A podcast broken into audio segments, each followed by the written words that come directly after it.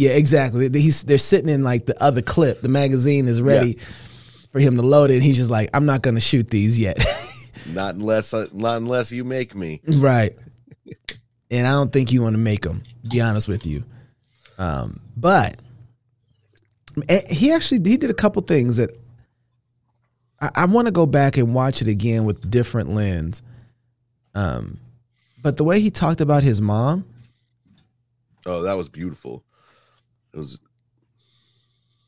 It was. It was not what you would expect in the current climate. No, not at all.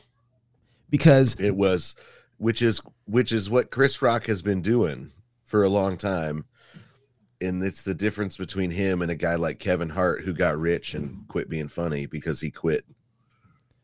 What happened he, to Kevin? Well, he did the motivation to he, he was motivated by getting I don't know getting back at his bullies maybe or or just making enough money or and then once he has it he stops working so hard um, stops thinking so hard stops trying to be the best. Chris Rock is not. Chris Rock is still trying to be the best. I, I, I don't know. With with uh Kevin Hart. I think he lost some of his team that helped write jokes for him, and I think oh he, that might be true. Yeah, he probably he probably thought he didn't need him anymore. I, I, think know. that's part I of it. Be, I don't want to be too mean, but but yeah, I mean, who, who, all things can happen when you start making money. The other thing though is when you you um when you get an opportunity, you know the window closes fairly quickly, and you don't don't know when that's over, like when that's the last door, when that's the last film, and so you do everything you possibly can to keep that door open and to keep getting as much money as you can in that moment. And so when you focus on that, you lose the craft. Yeah, no, that's true. And you just say, man, here goes another opportunity. Let's take it. Let's do it. And all of a sudden, you know, I don't believe there's such thing as oversaturation in the market anymore. I just don't believe that. I don't mm-hmm. believe there's such thing as oversaturation anymore. Uh, there used to be, because you had such a limited view of things to watch, places to go. But now there's no such thing as oversaturation. And yeah. I just think he lost, you know, well, focus. One of the things though that Chris Rock still does is he's got a handful of small underground clubs. He writes his jokes once he gets them where he thinks they are. He goes and he reads them out of character, right? Out of without inflection at comedy clubs. And if they don't get jokes out of character, they don't go in the show. If oh, they don't get laughs, if they don't get laughs out, because he knows he can get laughs in character, right? Right, with his onstage persona, he knows that it's funny and he can get laughs that way.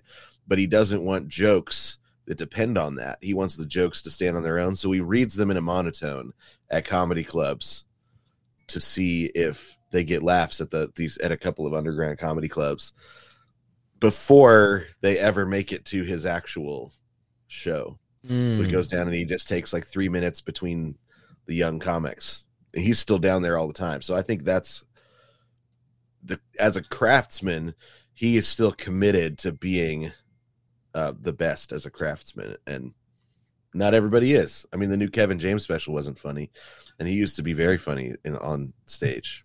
Kevin Kevin James has figured out the algorithm too. Like he's one of few that's figured out like, oh, if I create my own channel, so I do my own thing, I don't need everybody at Hollywood to be making stuff for me.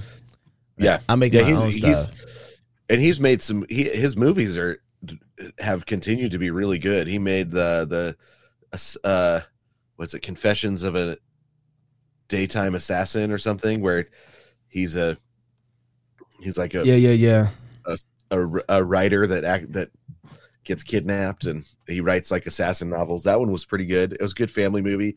Here comes the boom, good family movie. You know, my kids really enjoyed that one. And there's he he's just said, hey, you know, um, I think he's Roman Catholic. It's like I, I want to make stuff that my kids can watch. I want to you know make you know lean into that and make stuff for families and is good. And then he did a stand up and I was like, why'd you do that, man? your other stuff was good. I mean, I'm sure he got paid. You know, good on him. But um, I also think he's got you know that it's a craft that takes full commitment, like very few crafts. Stand up comedy does. So it takes full commitment. Yeah, that's yeah. It, it's a entertaining one person on a stage, one man act show. So those are very difficult and complicated to do Yeah. well. So I want to. There's two things I want to talk to you about. I'm I'm going to talk to you, of course, about the John Donne. Did I say it right? Treasure. Yeah. Man, why you got me reading this book? Why you got me reading? Because I I needed it. I was like, I need this Oh, one. This, this is. Not for it. me. This is for you. This is a book for you, Jason. It's not what you're here for. You're here for me. um, but I, there's two things that that was fascinating. No, a lot of things that's fascinating. I'd like to go back and watch it. Um, there's the reductio the comedians are running on abortion and feminism and the trans movement. Um, and I want to talk about that. But the other thing is, I want to talk about the way that he used his mom and talked in the woke stuff. There's a whole lot, there's a whole nother thing going on behind the tapestry of rock that is fascinating, that is not just about jokes. So the way he talked about woke companies saying, "Hey, this is this right here, no hate, anti-hate, anti this, anti that." He's like, you know, but you hate poor people. right. He's yeah, where he's the the Lululemon bit. The Lululemon bit Yeah. was hilarious. He's like, I'd rather Yeah. walk around with some racist pants. I'd rather walk around with twenty dollar racist Yeah, yoga pants yeah. than a hundred dollar anti racist um, yoga pants. I was like, oh my goodness, he's finally get. It's the kind of, it's the kind of thing that I think we've been talking about here. Where you know, you saw the whole Hershey's bit, right? Hershey came out. I out. haven't seen any of that. You haven't seen it? Oh, I'm tempted to No. pull it up for you. Okay. Oh, Jason, you're gonna make me pull up stuff for you because you need to see this. you need to see this. Ah, I wasn't gonna do this. Okay. I didn't see the Tucker Carlson stuff. What Tucker Carlson stuff from last night? Oh my gosh! Last night, From the, uh, January 6th. I haven't seen the whole thing. January sixth. Um, so for for for International Women's International Women's um, Month, Hershey, uh, where is it at? Is this the right one? Oh, I'm gonna find the commercial. Hold on, this commercial's hilarious. Well, it's not really hilarious. It's really bad. So for International Women's Month, they had a trans or a, a guy who says he's a woman dressed up as a woman do their commercial for them. Um, one of the one of the spokespersons for uh, Hershey, and they do it her she get it her she. Yeah. Okay. hmm Um, oh, where is it at? It's on. It's easy on Twitter. Why can't I find it? Usually stuff. Is, oh, you know what? Because I can't go to Google. Here it goes.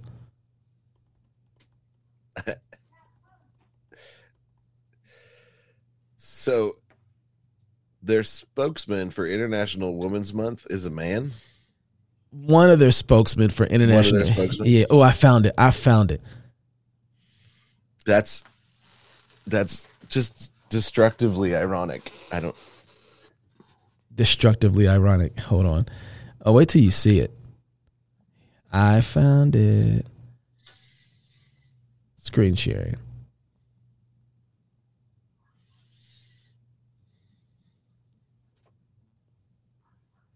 Boom. You can see that, can't you? Here goes.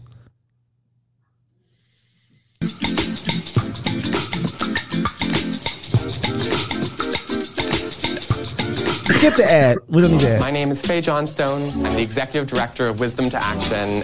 We can create a world where everyone is able to live in public space as their honest and authentic selves. See the woman changing how we see the future at Hershey's Canada. So there you go. Apparently, it's so easy to be a woman that men are just killing it as women. bro. So, you know, we've talked about a lot the fact that okay, so you see something like Hershey. I got, I got, I got to. Now you don't even. Are- are the feminists upset? I mean, like, Some of them are honestly, they starting to be. Like, Wait, guys are now pushing us out of even our of everything. Like it's a it's a man's world again. yeah, I think some some feminists are starting to be. Um, it depends on which wave you talk about because they they've been fighting some of this for a long time. Yeah, Like I, I remember seeing some early feminists saying, "I don't care what you call him, he's got a penis." I'm like, "You you say it, sister." Wait a second. How am I on the same side with the feminists now? Yeah, how, how are we suddenly on the same side as some of the radical feminists from the 60s and the 70s? Don't like this. so, have you seen Jeremy's chocolates? No, I remember Jeremy's razors, and I think you mentioned something about Jeremy's International chocolates Women's Day is a Okay, me. Like, hold on. You're gonna and see then it. I just never went and looked at it. Oh, you're gonna see it because this is what this is what comes right after. I always say don't do this stuff, but people don't listen to me. All right, you see that? Again, yeah. Okay, here you go. International Women's Day is upon us again. And I love an international woman. But our friends over at Hershey's, they don't even know what a woman is. They've hired a biological male to be the spokesperson for their Women's Day campaign. And they're calling that campaign, and I swear I'm not making this up, Her She. Her She. It's humiliating. And it's the reason that I'm launching Jeremy's Chocolate. We have two kinds she, her, and he, him. One of them's got nuts. If you need me to tell you which one it is, keep giving your money to Hershey's. But if you're tired of giving your money to woke corporations that hate you, and you're looking for a delicious chocolate bar from a company that actually wants your business, head over to IHateHershey's.com and order Jeremy's chocolate today. That's that's a smart, that's a smart ad. This is, this is brilliant. Is it is the is the chocolate good? It doesn't matter. I hate Doesn't Hershey. matter. Yeah, because I hate Hershey. I hate Hershey. That's all that matters. We're motivated. We're motivated temporarily Damn the chocolate, Jason. and hate. I don't care about no chocolate. I like the jokes. One got nuts, Mounds don't. You know. All I care about is the fact that we have some unwoke chocolate. It doesn't matter if it's good. And this is where I'm like, this is going back all to Chris Rock. But this is where I'm like, Yeah, everyone should see the opportunity. You cannot continue in a worldview that doesn't know what a woman is, doesn't know what a man is, and make good chocolate continually. It's not going to happen. The way that God's world is designed, something is going to cave in on itself so that the, the, all those reality become unfruitful, become gay, become egalitarian, no faces. No, it's going to become bland. All everything that they're supporting is going to collapse in on them. So someone should look at that and say, there's a great opportunity to make good chocolate. And it might take us a little long, maybe five years or whatever, but we're going to make some amazing chocolate because Hershey is about to fall. And we're going to create an opportunity to get to make working and economics what they used to be. I make a good service, you love the service, you buy the service, and that's what we care about. You know? but I, you have to be passionate about serving people for that to work, and that's where, um, where, you know, and it's it's possible that Jeremy's razors and Jeremy's chocolate are good, and they just see an opportunity to make a funny ad, and but because there's not a long term, that's not a long term play. Um, I hate Hershey's.com. It's not a long term play. You don't. That's a a, a quick grab um, financially, unless you are, are making great chocolate. Then you know, as people see the eat the chocolate, they say, "Oh no, this actually does add value to my life. I'll keep buying it." You know what? Let me. Let me- you know what happened? My kids like Mr. Beast, and Yeah. um, they watch his videos. I watch his videos. I watch him because he's interesting to study. He's figured out how to entertain people really well and do some amazing things to help people, and then to keep doing it through the algorithm and people watching, and so he does able to do more to help people. It's uh his number one goal above all and i hear this more from him than i hear from anybody else creating is i want to do great things for people. I want to help people. I want to people Yeah. to be happy. Like that's what he does. And so he gives away so much money. He he he puts people to work and gives them jobs and brings other youtubers together like no one else does in order to Yeah. be able to do massive things to give away large amounts of money to people right? And so, because of that, um, it- it- my kids watch him, and he does things. He's like, you know what? I'm gonna make a chocolate. Make a good chocolate. Yeah. And he made a good. He made a couple different chocolates, and my kids said, "Dad." When we go to Walmart, Mr. Beast's uh, chocolates are going to be in Walmart. Can we go buy? We didn't even have to wait for Hershey to Right. do something stupid, right? Like this, for him to run a capital a, a campaign to capitalize off of their wokeness. That wasn't that he, he's playing the social wars and a lot different, and he's Yeah. low key engaging them to where you want to support him. Well, he's telling stories too that affect kids' imagination positively, Yeah, right? Where they, um, where the you know taking joy in other people's joy, or Right. it is is a is a motivation in all that he does, and he makes it really clear.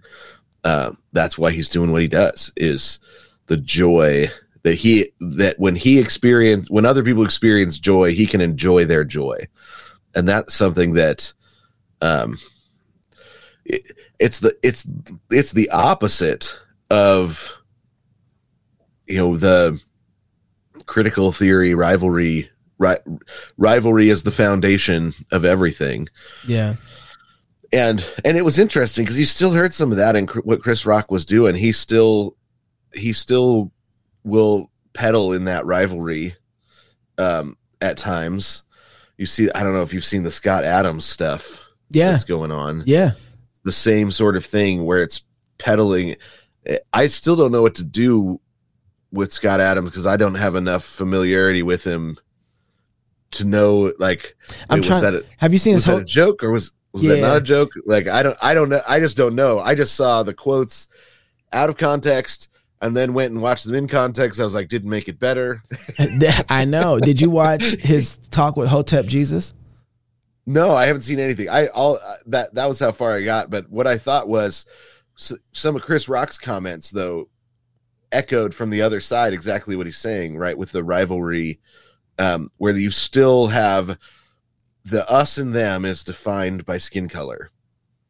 Right. That is that is that enlightenment um, understanding of how you divide people um, it is you know it's fundamentally based on rivalry it's fundamentally you know the evolution rivalry survival of the fittest is at the base of all that. Um, and so it's inescapable unless you escape the survival of the fittest. Like unless you escape the metaphysic the rivalry is inescapable. And we beat it down sometimes because we're like it's uncomfortable to live this way once you have experienced a culture um, where there's not rivalry you know even for a little bit because of christianity it's uncomfortable to live that way and so every once in a while we try and beat it back down but it comes back up there's no defeating the rivalry if you have a metaphysic at base that is rivalry based on what it whatever it is that we can see I still thought that he was pushing against that though. Ultimately, And- I- Scott Adams. no, no, Chris. Oh, Chris. Uh, no, I think it, I think he is, but he still he he still slips into it at times. Right. I, I mean, I Yeah. think it's an inescapable. Yeah, he's caught. He's caught in the cosmology of it for sure. Yeah. but then he does things like that's why I was bringing up his mom is because. That go ahead. well, that's exactly what I was going to say. But then he, then he, the whole story with his mom completely undoes what he. Yeah. Well, he's a product of the he's he's his own kryptonite in this in his cosmology, right? Because he's a black man in America that's super wealthy. His kids will know nothing about the kind of lifestyle that he grew up in being poor, right? He was poor and happy. You know, I heard Jason Whitlock talk about this. He's like, man, I was poor in the 70s and the 80s and started making money in the 90s, but I was happy. I grew up. I enjoyed my childhood. Wouldn't change it for I I had a great time. And I, when I think about it, like, you know, I did too. Like, you know, um, because money wasn't something that made us happy. We we were happy to be with each other, and we had fun no matter where we were at, even though we didn't have things, right? So, but um, his when he talked about his mom having to go to, because I know a lot of people probably haven't heard it. He talked about his mom. He's like, in this lifetime, in my mom's lifetime, she had to go to. They wouldn't let black people go to dentists, right? And so she had to go to a vet to get her teeth done a vet, you know, and you're like, dang.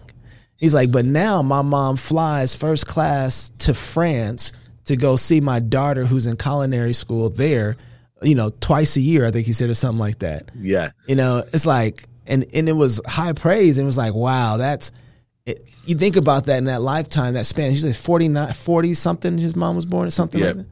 Yeah. 50s, 40s, 50s, late 40s, early 50s, something like that. I can't remember the time frame. Um, but you know, in that time frame, whatever enmities that f- we had against each other that were destroyed, that's radical.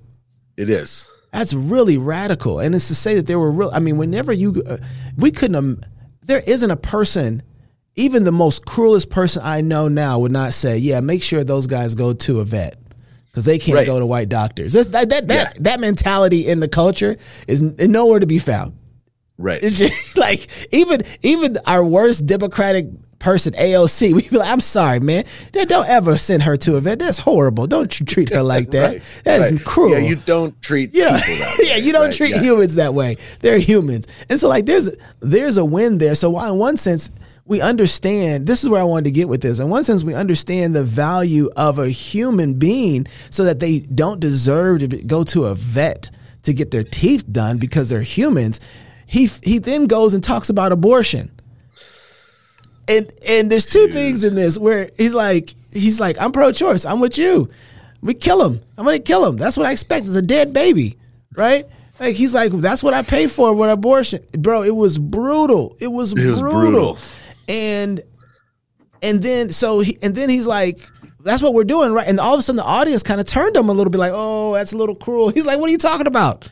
He's like, when I it's, I call like a hitman. Is it done? Right? He Yeah. is just so he's I thought I thought run the reductio was done.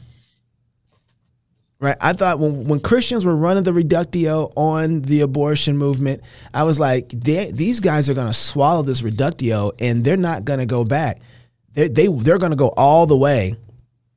But whatever sensitivities that are there in the culture, comedians are figuring out how to run the reductio in such a way where they're 100% pro choice and they're going to be as brutal as possible about it. And they're going to do kind of like what they did with um, uh, some of the Roman, the Roman times and the uh, gladiators. They're going to so much blood, they're sick of it. So Yeah. much blood, they're like, ooh, oof. And so they're running the reductio differently, you know? Well, it what was I you didn't walk away saying, "Oh, Chris Rock is is pro life now," right? I mean, he Right. the the, op- the opening joke. You knew I I was like, I think I know where he's going when he started with his opening joke. He's like, oh, "You know, I'm I'm pro life in some ways, I'm pro choice in other ways. I've got two daughters. I'm pro their lives, right?" Right. And everybody's like, And- but then- yeah. yeah, Yeah. yeah. And then he was like, but then I'm pro choice because uh, I think, you know, women should have the choice to kill as many babies as they want. and you're just, and it just went silent. Yep. And he was like, yeah, yeah, we're, Oh, yeah, you guys gonna be uncomfortable tonight. Yeah, you're to be uncomfortable, you know. And, you know, Bill Burr is a master at this too. Um, you know, uh, saying the uncomfortable truth as the straight line leading up to a punchline so that you don't lose the audience so to speak um be but man he dug in and was like are we going to be honest?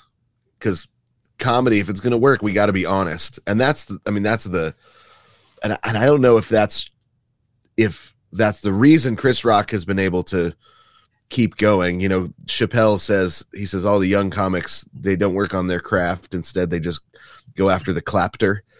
Um the the clafter was that what do you call it? Clapter yeah laughter and clap clapping um he he uh said you just say things that the audience already agrees with and then they clap That's how I and, feel about politics. It's red meat. Yeah. I call it red It meat. is, yeah. And he's like, that's not funny. He's like, that's not, and and young comedians they get that confused with being funny.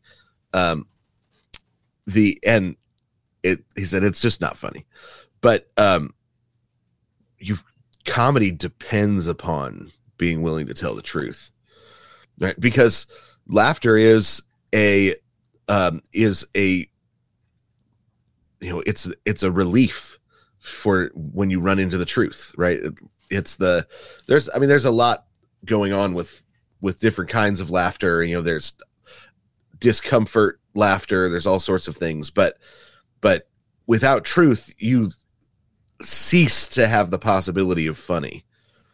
Funny requires truth. I mean you can have a cruel people that can laugh at cruelty. Um you know of course leviticus tells us that that's against god's law but you can't put a stumbling stone in front of a blind person and then sit around and laugh. Mm-hmm. that's that's illegal. So, do you think, you know,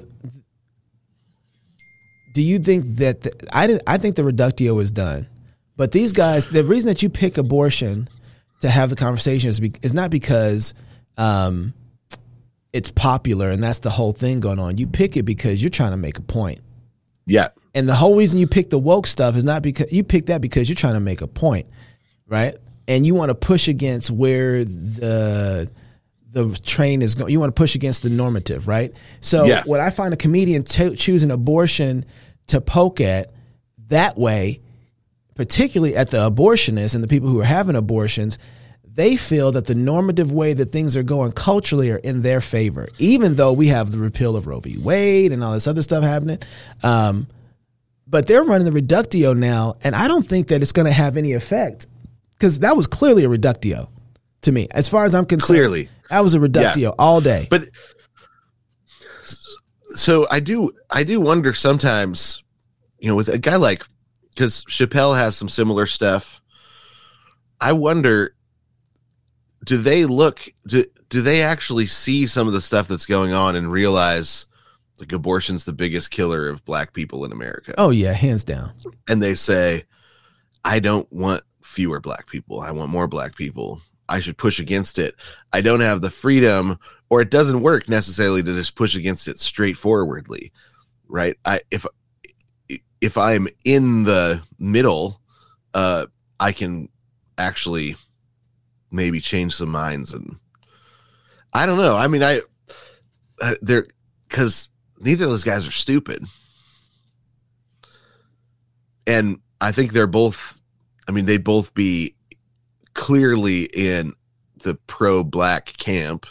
Oh yeah, very you know, strongly. And Chappelle, Chappelle's a black nationalist of some stripe. yep.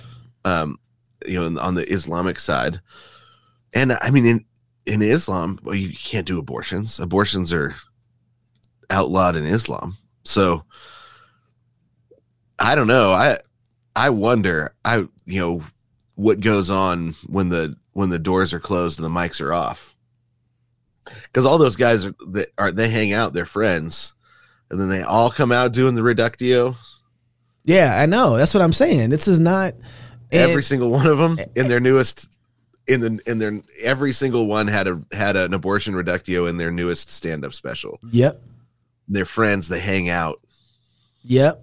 And they do it in such a way where, you know, they they shoot somebody and drop the gun and say, "Here, hold this for me," and then they walk Yeah. off. you know, it's like, Right. uh huh. I see y'all. So I don't know. I it's interesting. I- I hope. I mean, I I just I mean, I want abortion to end just so bad and be forgotten forever, and that you hope, man, even even for somebody on the other side seeing it. Well, that's why that's why I was bringing up with Chris. I don't think it's an accident that he brought up his mom and her going to a dentist, uh, uh, uh, a vet to do her teeth, and then you have the pro life stuff on the other side of that, and the connect. I don't think that that's I don't think that's lost in you know he when he writes a set. He's not writing all these separate pieces. He's connecting everything. Which, by the way, Yeah. his mom, uh, just to prove my point, was connected to the end that, where he talks about Will Smith. Right? Yep. Like we've come a long way. We've, We've had to go a long through, way. we've done had to go do a lot of stuff and go through a lot of things and my mom taught me some things. Yeah. Well, and you know, I had parents. I was raised. he he he had parents that didn't abort him, right? right. That's what I was I I mean, right. Because how how many Chris Rocks and um have we lost to abortion? How many brilliant minds You have know, we lost? Um, you know what, Jason? I'm sorry. Go ahead. well, I was just gonna say, you think about like like the Harlem Renaissance, right? That where you had um, poor area in New York produce some of the greatest poets and literary minds of the 20th century, just uh, amazing stuff. A lot of it, unfortunately, the a, a lot because but a, a lot of it was also involved in a revival of Christianity that was going on at the time. Most of Mm. it, most of that aspect of the Harlem Renaissance has been forgotten and pushed aside um, in academia. Uh, but if you read the actual stuff at the time, well, now, um, you know, the uh, Harlem has like a fifty percent abortion rate. Fifty percent of children conceived are killed. Yeah. So you think what? There's not going. We're not going to get a Harlem Renaissance. We're not going to get an. I mean, and that's just that's just one city that has that has gone from a a a city that was known for its you know, um, its artistic output to a city that has been that that now has a lower birth rate than death rate. So just and that's happening everywhere. you know, as as uh right before you started making that statement, I was thinking because I again I saw the reductio in Christendom. I don't think the reductio worked. Not for people who are going that for their consciences are too pricked. But then I was thinking about it. Um, they they're, they're not running the reductio. They're they're doing a run around on the conscience. That's Yeah. what they're doing. I thought they were as I as I'm sitting here watching. I'm thinking, oh man, they're he's running a reductio, right? No, he's It's- actually yeah, he's subverting the conscience right? He's going back around and saying you know good and well this is wrong and so and and you know murder is wrong and so let's just let's just do this whole thing. And and, there- and the conscience he knows is like well ah I not really you know not really but I'm going to hold to it public. So then you get the conscience pricked which is what we used to have with a strong moral foundation, right? Yeah. People morally within. So it's so gone that you have to do a runaround on the conscience. Well, they'll still swallow the reductio, but he's like, I know you don't believe that. I know you don't believe that. And so he's playing, he's he's kind of tweaking their conscience a little bit. Yeah. Which is the same thing he was doing with the woke stuff. He's like, I'll let you I'll let you stay a pro board. I'll let you stay super woke. And then why do you hate poor people? Right? Yeah. Right. Do you really want somebody to go to the vet for their teeth? Like, no, you don't. Like, so, so why would you kill a baby? Yeah. He, he's running. He's not running the reductio. He's going. He's subverting the con. Anyway, that's really interesting. I didn't think about it like that. I just um, until we started talking, it's like, man, I wonder how we can then begin to do things like that in Christendom. I'm totally for. Um, this goes back to Jeremy's chocolates. I'm totally for us doing something that is, in effect, a form of warfare against the other side. Don't Yeah. get me wrong. But the kind of things that we need to do have to be the kind of things that restore what was lost and not just a punch at what is coming. Because I think you can do both, right? Yeah. So the reason that we have this type of outcry of homosexuality, um, transgenderism, uh, you know, drag queen story hour is not because we didn't have laws in place, right? like, Right. that is Right. not the problem. You know, um, yeah. not having the I mean, law. I- you go ahead. I, I think it's because we had we were told a particular story about wealth. This story, when the story was, once you have this wealth, you will find the satisfaction that you lack now.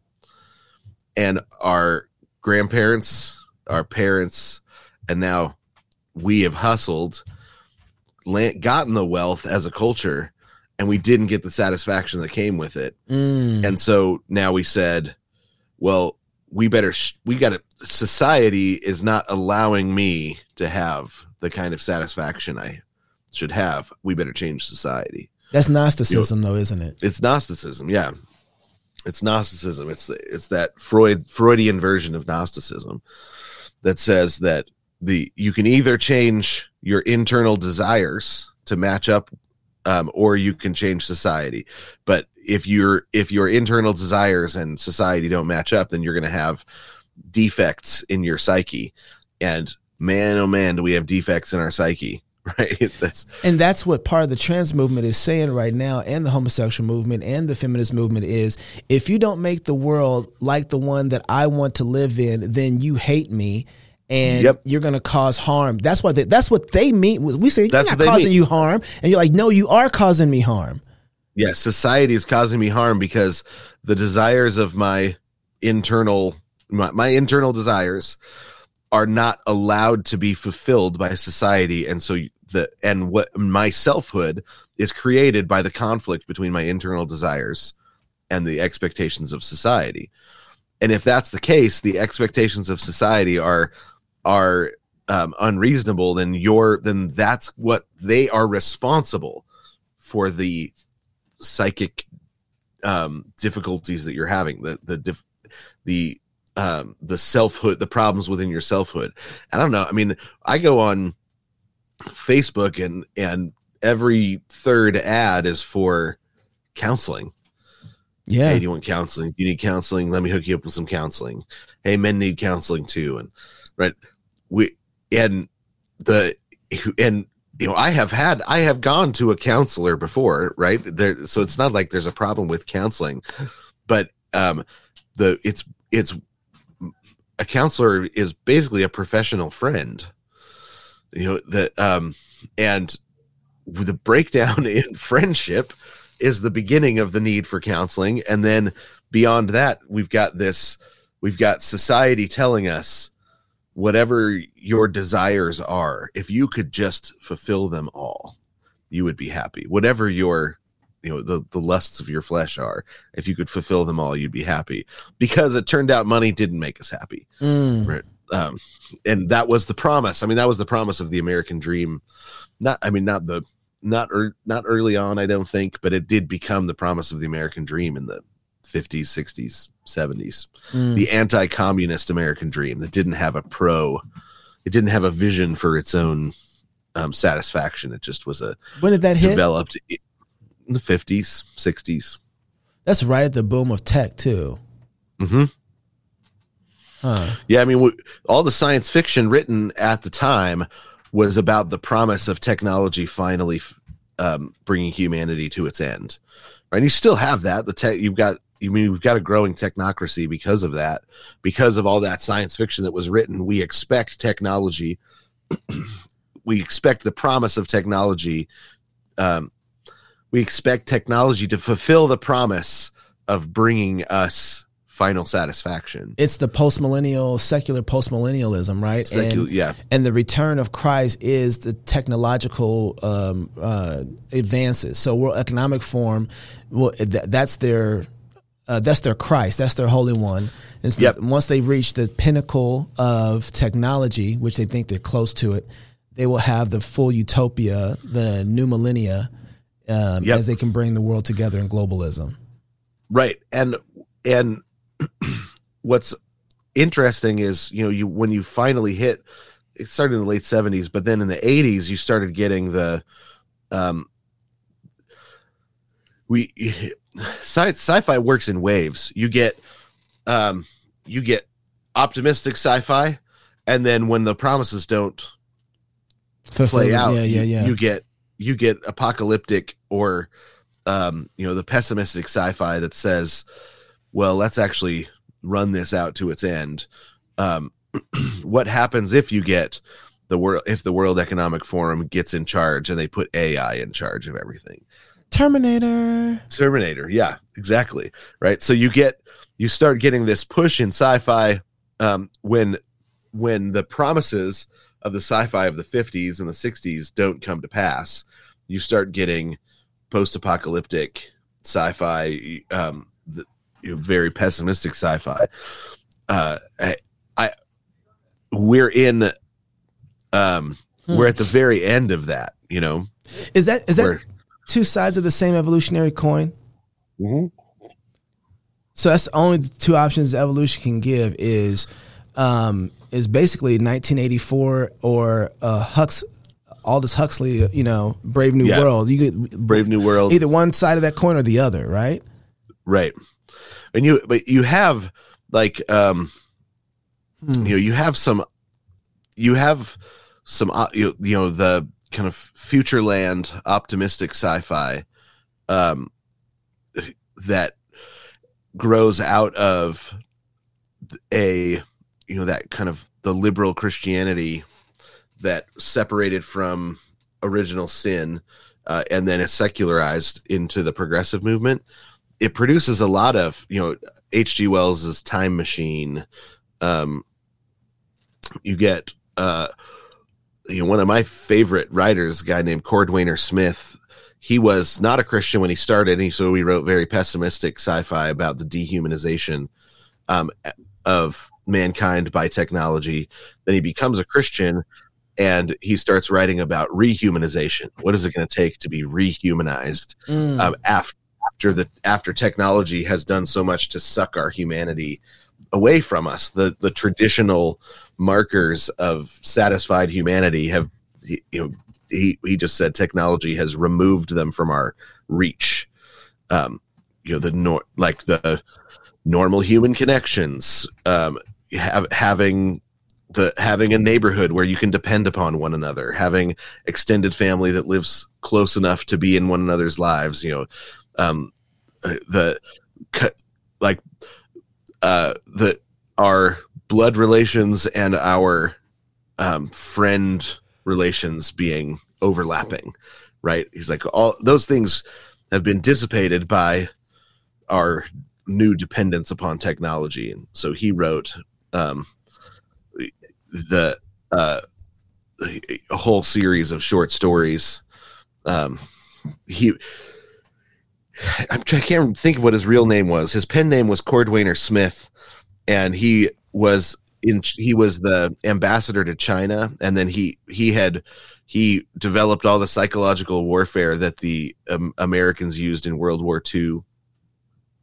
Um, he he's just this brilliant mind, um, and becomes a Christian, and uh, he's Paul sending Paul Myron. Paul Paul Myron Anthony Lindbergh. Lindbergh, yeah, Paul, yes, Lindberger. Limburger, Paul Limburger. So Yeah. he was this. Found it. Um, he he's, I mean, he he's an incredible, incredible author. But he just would send in typed manuscripts to science fiction and fantasy magazine from China, and they they would publish them right. And he he didn't need the money. He wasn't, you know, he just he, he just was over there in China, and he was there up. He sent his family home right before the communist revolution Mm. and then escaped and then escaped himself just in time. Um, and he he loved the Chinese people, and he was saddened um, by the revolution because he saw it destroying all of the beautiful history of China, all the things that he hoped Christianity would redeem and preserve. Communism, he's watched it destroy.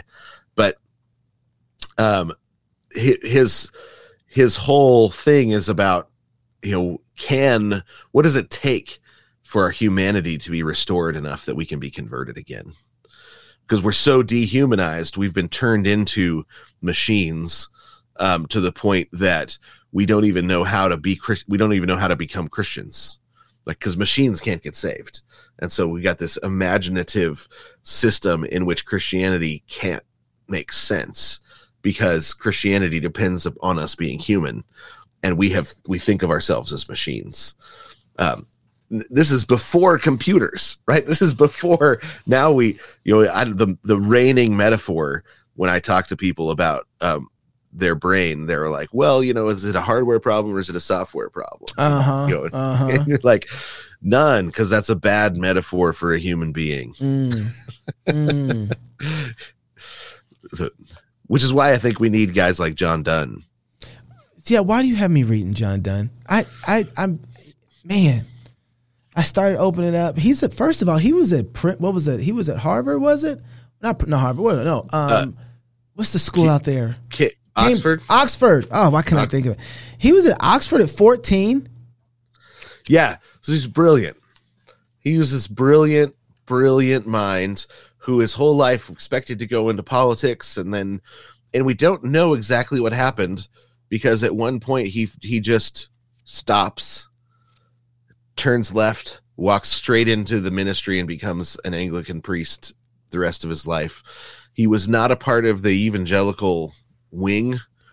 Um, he was part of the uh, establishment wing of the Anglican Church, but he was very faithful pastor, faithful, faithful Christian. Um, and so something happened, and we don't know what. Just you just got, but he was The he software was- clicked. yeah, right. Yeah. It, um, so he, you know, he, he was high up in politics. He was, you know, um, making good money f- f- uh, for a time in politics, which you don't make as an Anglican priest without a sponsor, which is what he was. Um, and, but he just turned and he became a parish priest the rest of his life and faithfully wrote, preached sermons, published um, a lot of so he, he published w- what you would think of as um, you know works on well this this is a book it's it's he wrote meditations on disease and death Yeah. how did how did disease and death how how should we think of disease and death as christians? It's you it is not the sort of thing that people hope to have to ho- hope to need but as a pastor he's like here's what people really need. You need to be thinking about death more. Yeah. it's like you the reason that your holiness suffers is not very many of you think about your the fact that you're about to die. Like no matter how long you live from now in the grand scheme of things you're about to die um and uh so he, this is sort of meditations on how how to how to properly order our imagination to pre- be always preparing for death now, this is his time frame. Was he born like in the late 1500s? Um, yeah like 1580 or 1580 or 1560. I had it right here. But he's late late 1500s. So when you pick him up and he's born, he's you know the Reformation is not far spread yet, right? Um, in England, he, it is the Reformation. You're in an establishment Reformation era. Era, So yeah, yeah, But you're, so the Reformation has been established, but you haven't had the the you know the attempts to return the church to the Roman Catholic Church. And all yeah. that. It's So got- 1572. So yeah, he's born Yeah. 1572. So and then he goes to Oxford in 1584. Little punk. yeah, I know. Then he's in at, Lincoln's Law Inn in 1590. What? Uh.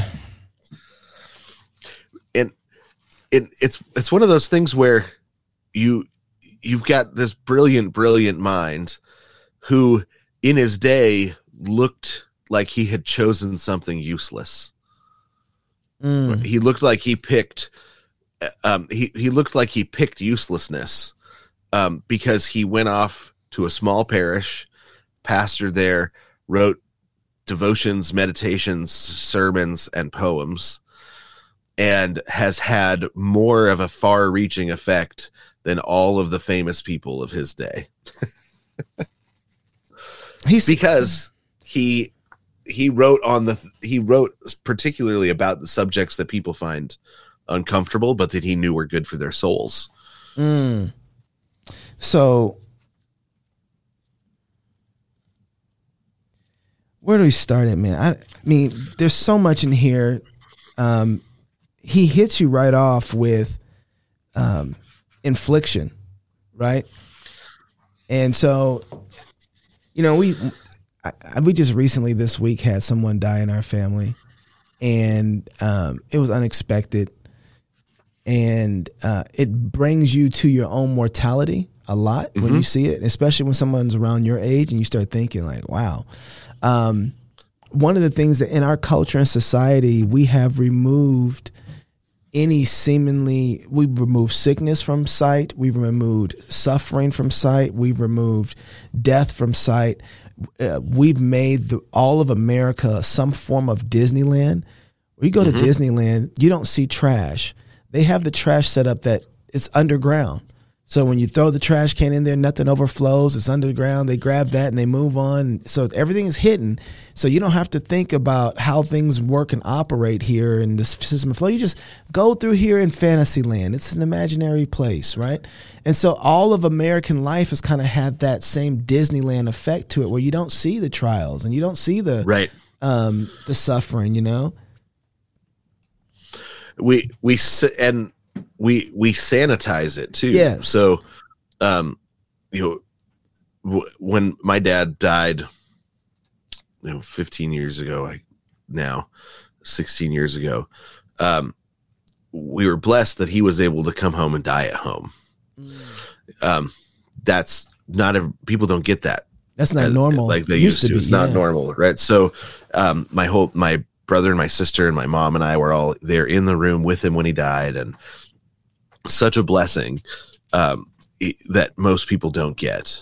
Um, the because you know he he had a brain tumor and so it, it, progressed and we knew it was coming and but the that's that experience is really rare um anymore we just we've sanitized and and I think it's the fear of death that we we live in a culture that is afraid of death and so we have to hide it away. People people literally don't know how to process deal with death anymore. Um, they don't have a story in which death can be a part of it without unraveling everything. Uh-huh. And so they have to act like it's not there you know act act like it's not real act you know um and that that fear of death is um it's we I mean Paul says it's one of the central tools that the devil uses to control a people. Mm. The fear of death is at the heart of the the knobs and levers that the devil uses to control a person, a a society, right? So a society that fears death is a society that is easy to manipulate. Um, because okay. oh, Jason, before don't forget that because I want you to hit that. Yeah. The fear of death is, makes society easy to manipulate. But also, there's layers in there. That, you know, we talked about wisdom. I said, man, you know, I really need to be grabbing some wisdom. I want to get wisdom. And he's like, well, you better prepare for death because there's no, um, there's no wisdom apart from death and resurrection. Wisdom. Yeah. And and so there are ways and symbols and systems in our life that go through death and resurrections.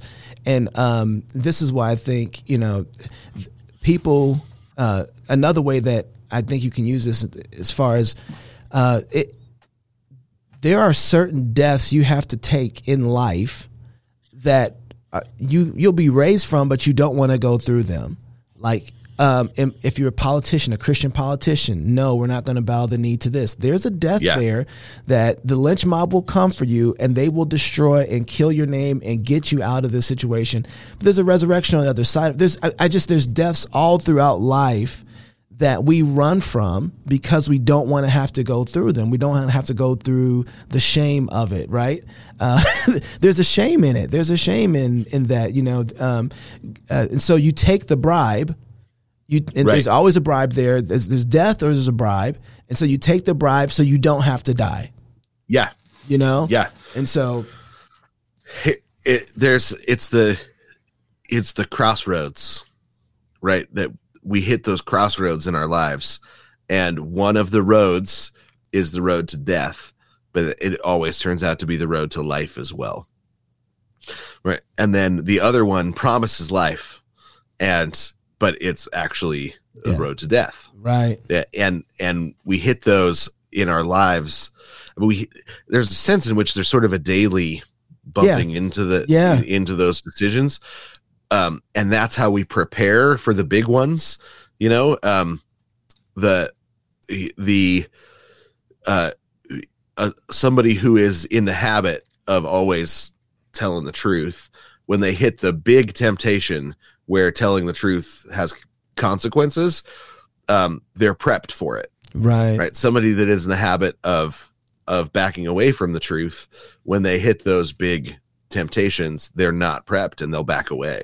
Right. So you it's the little crossroads that we hit every day that prepares us for the major ones.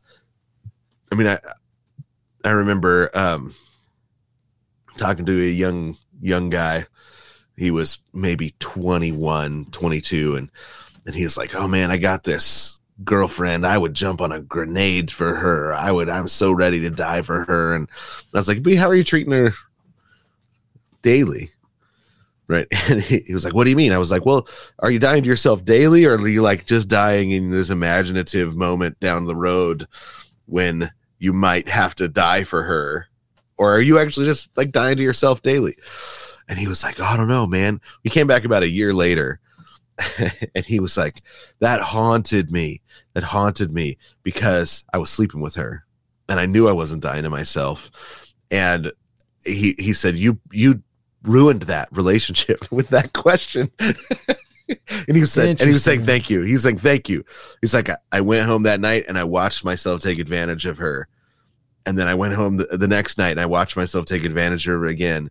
And I broke it off because I, I was not dying to myself.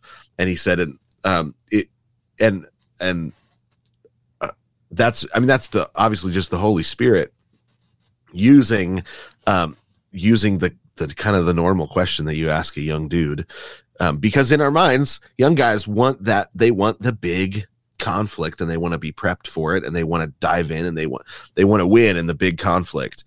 Um, but you win in the big conflict by winning all the little conflicts with your selfishness you know um, which are day in and day out. The the the way you um you know the way you talk to your kids the way you the way you um uh, order your order your loves in all of the little day in and day out ways.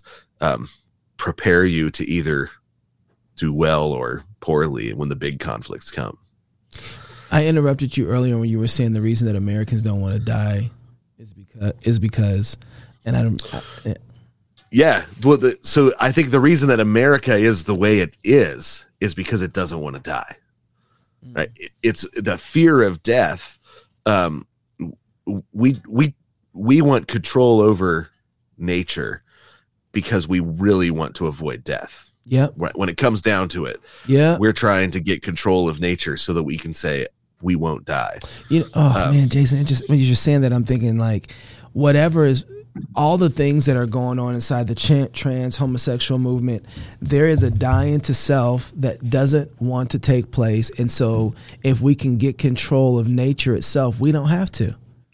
Right. And that's exactly it is because because death is a part of uh, is at the nature level or is at the right now it's at the it, it is um it is we are bound to it at the most fundamental level because of the covenant breaking of Adam and of Adam in the garden, right? We're we're bound to death. That um, and we're told that that's the one um, that's the one binding that won't be done until the return of Christ, right? When Jesus comes back bodily and raises the just and the unjust, that's when finally um, our natures will be unraveled from the claws of death.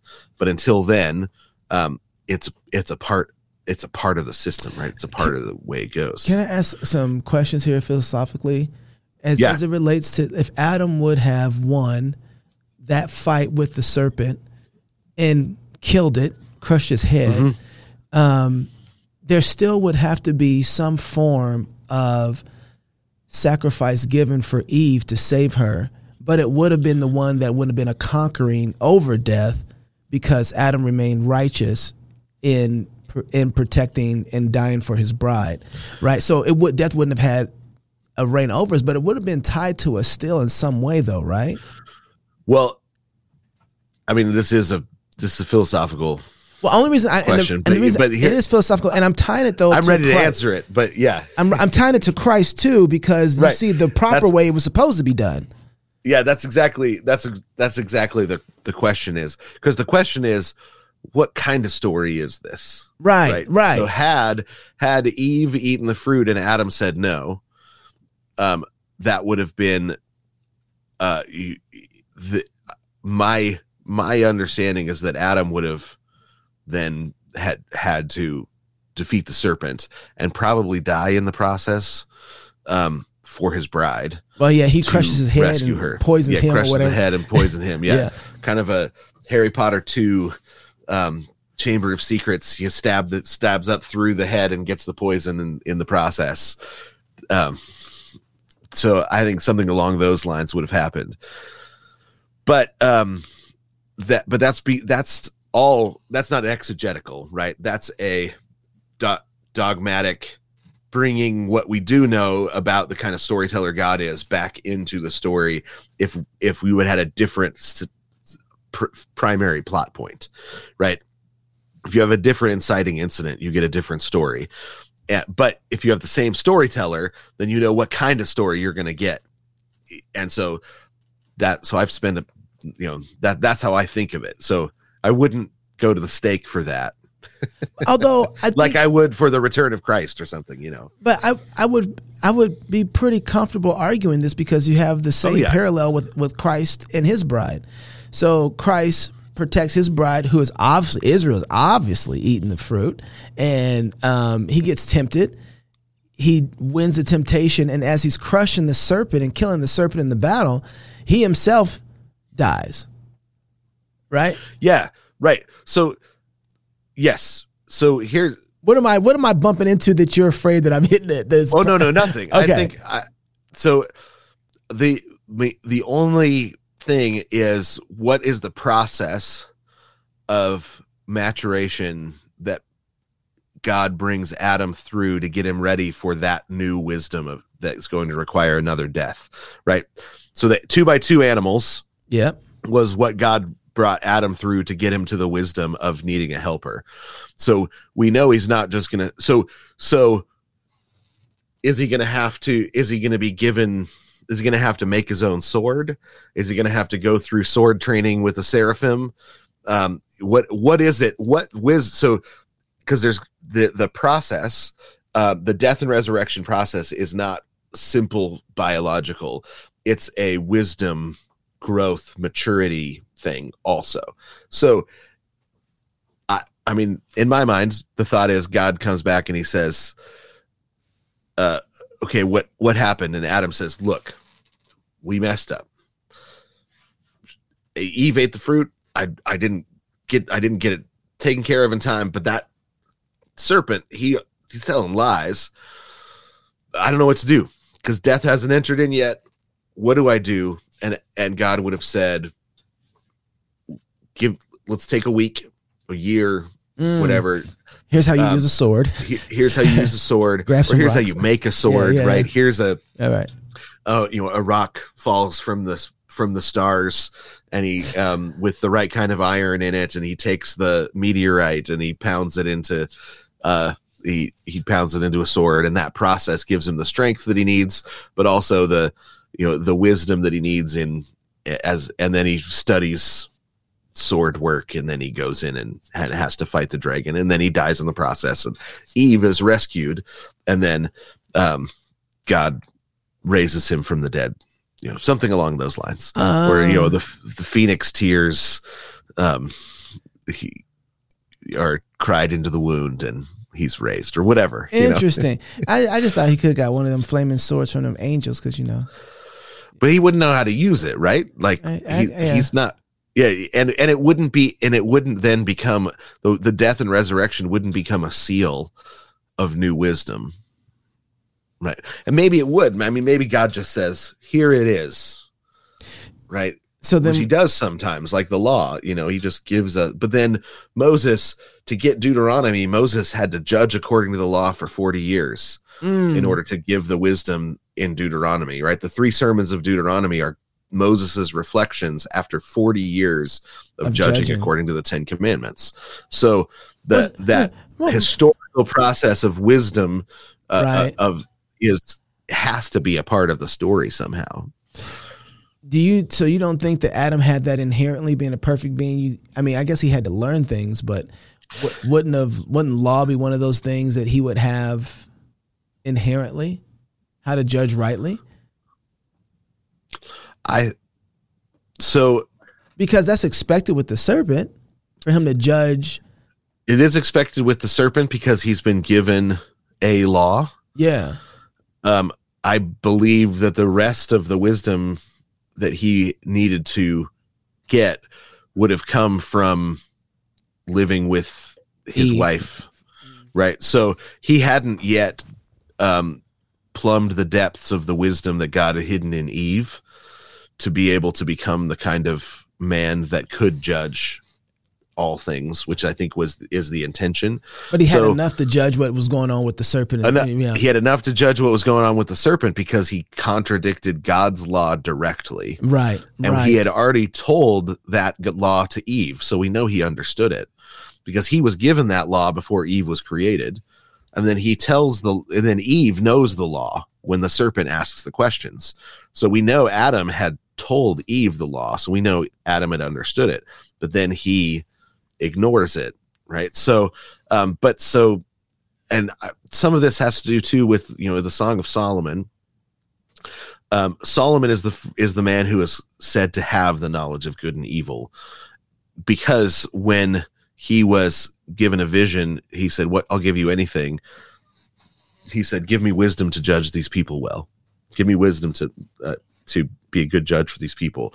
And he says, "Because," and God says, "Because you didn't ask for power or riches, I will give you the knowledge of good and evil, right? So that you can judge these people well." So, um, and and then he writes ecclesiast you know proverbs ecclesiastes job Psalm, song of solomon um some people don't think solomon wrote job i do but that's neither here nor there in a lot of ways. Or is but but song of solomon is showing solomon as e as an adam with a new eve treating his eve the shulamite which is just solomon's name in a feminine form. So it's just it's, a- it's a title for you know um it, it it's like saying mrs farley you know my shulamite um he,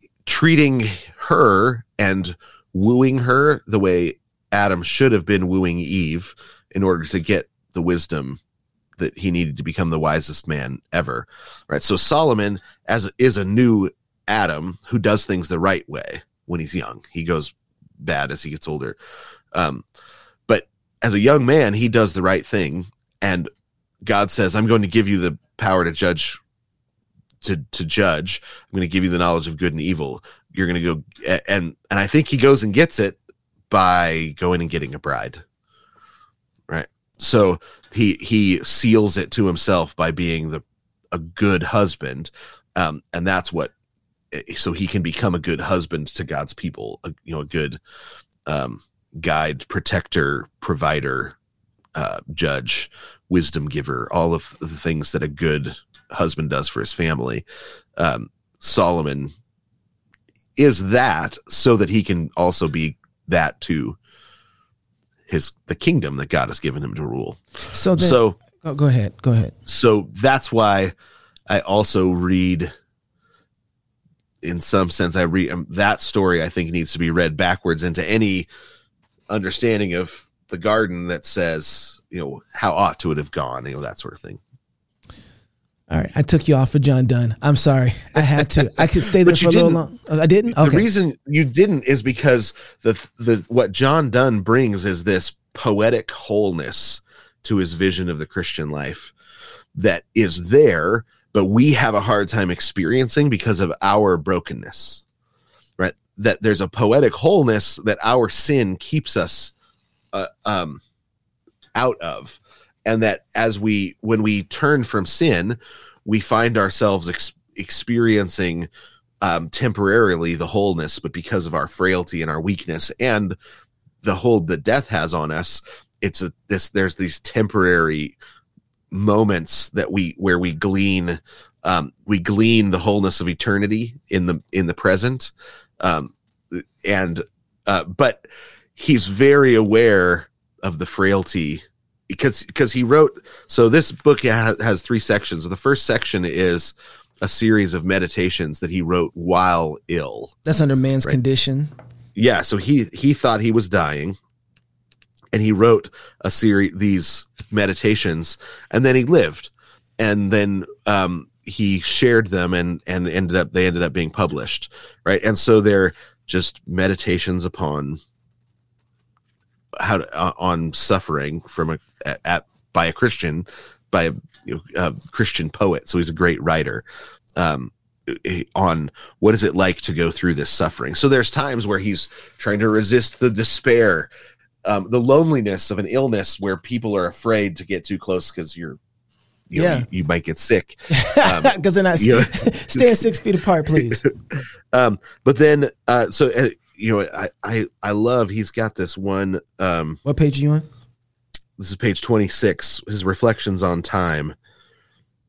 Oh yeah, um so he says as a as a man cannot flatter god nor overpraise him so a man cannot injure man uh uh so a uh, him so a man cannot injure man nor undervalue him those false happinesses that man has in the world have their times and seasons and their critical days and they are judged and denominated according to the times when they befall us right? So he he just he he's sitting there and he's like you know what?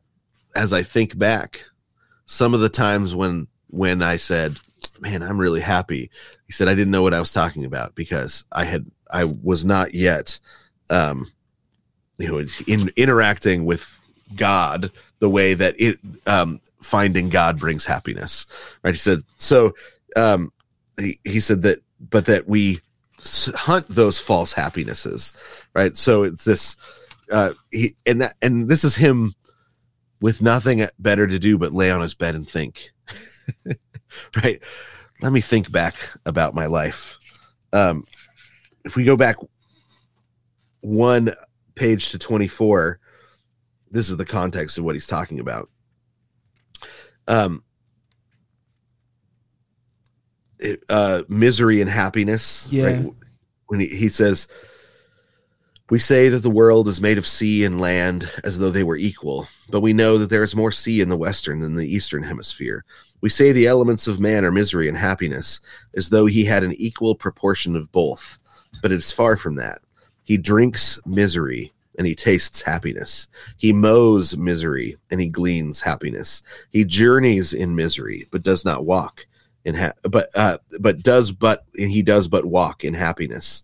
And what is worse, his misery is positive and dogmatical. His happiness is but disputable and problematic. All men call misery misery, but happiness changes the name by the taste of every man. Right? He's he just says the condition of man is such that we we treat happiness like it's about to go away, and so we don't actually even enjoy it. Right? It's um, whereas misery we think uh here's the norm misery we treat as the norm but it that that's that's flipped from what is actually god's story for his people right the misery is temporary it's and it and either side of it is is happiness and the e- eternal state is happiness. Mm. but we treat but but when we bump into misery we act like that's the norm. Or uh w- so, and whereas when we hit happiness we think okay yeah but what's coming? Things are good now but what's coming? Something's coming to destroy it. We know you know they, so he just talks about um okay. Or can you know we, we kind of do something how cynical you know it's like a cynic there's a fundamental cynicism in the experience of mankind Yeah, and so I think that then we become too um these chasers of joy because we think it's Mm-hmm. going to end and so we got to find and we can got to protect our safe spaces got to protect my mental focus got to protect because it it's fleeting and so I got to try and grasp it's grasping for something it's like well that's not that's not reality. Right.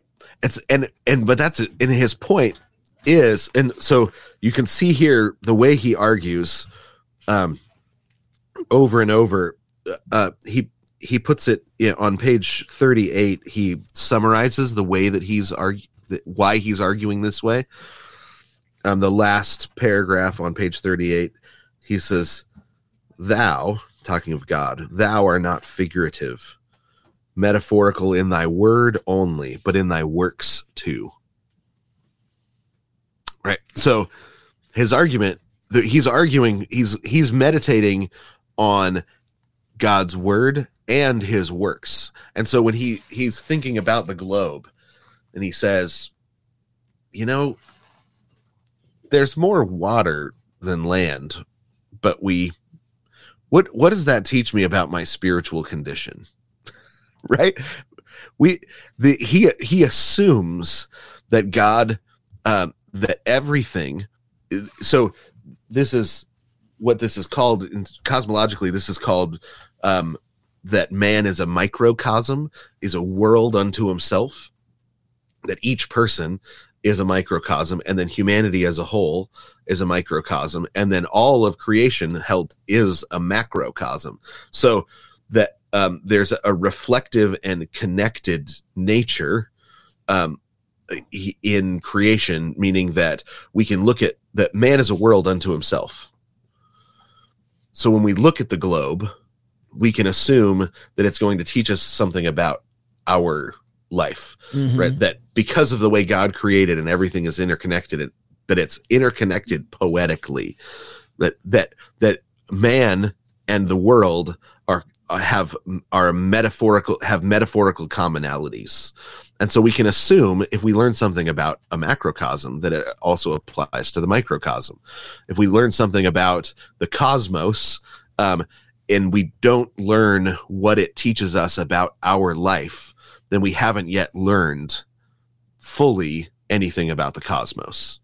Right. So if, if we look at the stars and we don't, and it doesn't cause us to do it, and it, and we don't get beyond the childish scientific description, mm. that we haven't become mature adults yet. Mm. Right. So, um, that there's a poetic unity to all things um, and that at the heart of it all is the revelation of God's Son, Jesus, because that's what holds the poetic unity of all things together. So he and he just he just assumes that all he um, he mentions it here, but it's behind the way he reflects on everything. So he reflects on creation, he reflects on God's word a lot. He reflects on the humanity of Christ and our humanity and how the, how our humanity though it doesn't hasn't yet come to reflect fully the humanity of Christ how Christ takes on all of our weaknesses and then those weaknesses flip inside out once they are once Christ holds them and they become strengths. Um, you, the, he just it's this amazing series of meditations that um, that have a depth of wisdom that you just don't you don't see very often um, because he because the faith is so deeply assumed right? His trust in christ is so deeply assumed that he ha- is he feels safe admitting all of his weaknesses. He feels safe admitting all of his frailties. Um you know the he's he's got a whole you know he, he's got the the section where he talks about um, you know confession of sin and um, you know we don't confess sin anymore. No. But it's because we're afraid of death. Mm. we don't confess sin because we're afraid there might not be forgiveness or that the forgiveness might not be full or temp- or it's temporary or there's no undoing what it is that we've done with our sin. And so we have to hide the sin. We have to back away from confession. Um, you know when when kids grow up confessing sin and immediately receiving forgiveness and there's not guilt manipulation poured onto it. There's not let me see let me make sure you feel worse um, now that i know now that you've admitted it. Let me explain how bad it really was. Because like that is going that that doesn't make them that that doesn't that guilt doesn't improve them. It doesn't make them softer. They well, harden. Well, you know, it's in this in a process where a person has been wronged by another person. The person who's been wrong needs they get their righteousness from knowing that the other person feels like crap. So right. they need to know that the other person has truly been through, you know, the the the depths of hell over their offense towards me, right? Like whatever you did, I need to know that you were dragged through coals of hot flaming fires because yeah. of and if I don't feel like you've been through that, then I'm going to make sure so that person needs to that person needs to get that the righteousness out of the person who offended them, right? right and Be, that that they think the reason that what makes the confession um, real is how bad the person feels or has felt or has suffered right? That this person has gone through purgatory. Yes. And so i can finally let them into paradise. Because i've right? been wronged. My because I, have been wronged. Right. Right.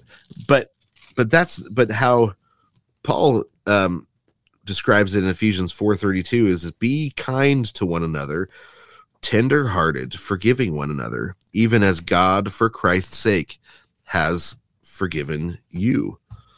Right? So he says be kind to one another, tender-hearted. The work the word tender-hearted is the opposite of hard-hearted, right? We use tender-hearted to mean like uh, as thinking it's like a way you feel. But tenderhearted, hard-hearted means unwilling to forgive. Tenderhearted means ready to forgive. Right. So he says, be kind to one another, be ready to forgive one another, and forgive one another. Why? Because Christ, God in Christ forgave you. Right. So we don't look at the other person and say, do they mean it? Do they feel it? Do they, right? We look at the way Jesus forgave us or God in Christ forgave us because Jesus suffered on our behalf and then we return that forgiveness to God's image to the person who's confessing in front of us. So if somebody comes and says, "Hey, will you forgive me for this?" The answer is yes. Just God doesn't wait to forgive us when he doesn't say, "Well, let's put you through you know have you said your hail marys have you said you know mm. have you you know he, he says i forgive you right because jesus died for us and then we say i forgive you because jesus died for us right it's the same it's the same um we we respond to god's grace to us by showing grace to others we respond to god's forgiveness to us by showing forgiveness to others and that's what creates a soft conscience. That's what creates people that will come and confess and and um we we should want um sometimes maybe we don't want that. I never thought about that. Maybe we don't want people to confess their sins. We want them to hide it because we don't because we're trying to hide ours. You know, I don't know. I, well, I think part of it. I think we want we want to you know, you, you know how you said we want to be over creation, we want to have order of creation, we want to. I think that we like for people to grovel in front of us. Yes, because it makes us look righteous. Uh, we've done a great job, and we've and we're helping them. Yes, grovel just a little more. You know, I think that's that's part of it. Um, I have to say, this is something I've worked with my kids on, and I'm I'm working in with my family, which is quick to forgive fast to uh, embrace and to move on and, and forget and, and to get things yeah. back in fellowship. i am working really hard to not just communicate to that my kid to my kids, but to be that kind of person with my kids. You know, right? Um, uh, to kind of work in the same way, you know, uh, finding those things joyfully with my kids that are not necessarily uh, that aren't righteous things that they're not that they're not doing. It's like, hey, this is a good idea. This is what you should do. But saying, hey, um, to point it out in a gentle way and say these are things that hinder us from having great joy. Right. You know what I yeah. mean? And so, and like the work of the Spirit does in our own hearts, and when we find those things, oh, you're right. Forgive me. Forgiven.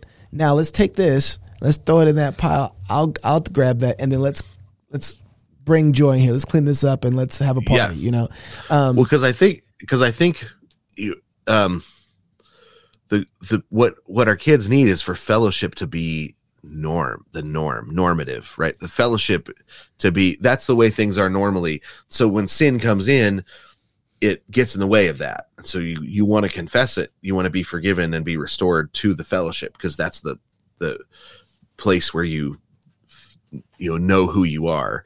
Like oh i'm you know i'm a shannon. I'm a farley. I'm a uh, this is this is who i am.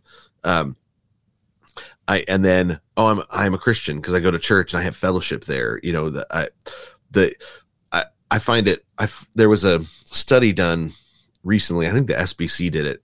So, uh, and the number one thing that um that caught that made the difference in um, the life of a teenager that if when they were was it 16 and 26 if they when they were 16 if they had relationships in their church with people outside of their generation um, then they were that was the biggest difference that they still had their faith when they were 26 mm. and what i've seen people try to do is say oh quick we need to start making sure that there's connections made. And that's not i mean that's true. We do need that. But usually that just means this is a church that is in fellowship. That's right. Yeah. Right? it's not it's, it's not, not a mechanical thing yeah. right? It's not a generic thing. It's that that that's the description of a church that's in fellowship right? So when um when my kids go to church they talk to people in uh, they they talk to the adults. They talk to the kids. They they interact um, because it's a church that's in fellowship not because there's a mechanical way of saying i've got to connect with these people. I've got to connect with those people. Now my faith is safe right? Um, but when fellowship is the norm then when we're out of it we feel dislodged. When we always feel dislodged it's not it's easy to just move on to something new because it doesn't feel any different how does Donne help? You, talk, you talked about this early in the conversation. I didn't get a chance to ask you, but how does Donne really help us? You said our imagination of suffering. That this, you, know, you talked about that earlier. How does, you know, I don't think my imagination usually I'm trying to avoid suffering if I can help it. Uh, right. so it doesn't necessarily have a place in our imagination. But when you um, when you bring Donne into our, our book reading list, it's like, oh, this is going to help with our moral imagination, our imagination of suffering. It's like, uh, how? Right. Well, um, one of the things um, is just that. Oh, here, let me. So, uh, metaphor of water. Oh yeah, that's what you were just yeah, reading. Man, that was so that, good. That chapter is a yeah. That metaphor the metaphor of water. Yeah. Right. So he, um, I love where he says, uh, um, how much more often does Christ call himself a way and a light and a gate and a vine and bread than the Son of God? How much more often does he exhibit a metaphorical Christ than a literal one? Um, so that wherefore, oh my God, have you presented to us the afflictions and calamities of this life in the name of waters? Must we look around uh, West, West, we look to be drowned by them. Are they boundless? Right. So he says Jesus uses meta- metaphors for to so that we can understand him. Right. That the whole that the whole creation points to him. He says, so I can assume that somehow my suffering is pointing me to him. And then he digs into the poetry of it and he says, Well, very often suffering is compared to waters. And then he says, What else is compared to waters? Well, our baptism is salvation, right? So he says, So how how is it that if this whole world is held together by Christ and all of it points to him, right? If I'm walking down the road and I see a gate in the um in somebody's front the front front fence, um, I should think, oh, a gate. Jesus is one of those. How mm. how does this gate show me who Jesus is? Oh, a vine. Jesus is one of those. Uh, um, oh, the tree. This is uh, the the the covenants of God is like one of these, right? That he said God is always talking to us, always showing himself to us everywhere. He said, so I can just assume my suffering is.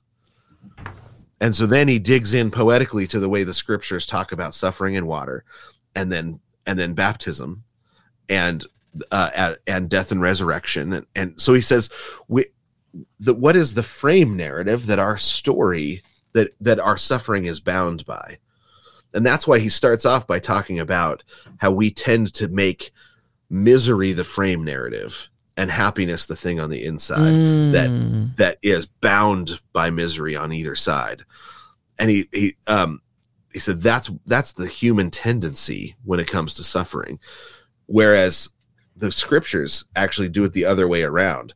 When you put the suffering into the frame narrative of God's plan for you and death, death and resurrection, and His constant speaking to to us in metaphors, you realize that our suffering then becomes God's voice to us, leading us through death to resurrection.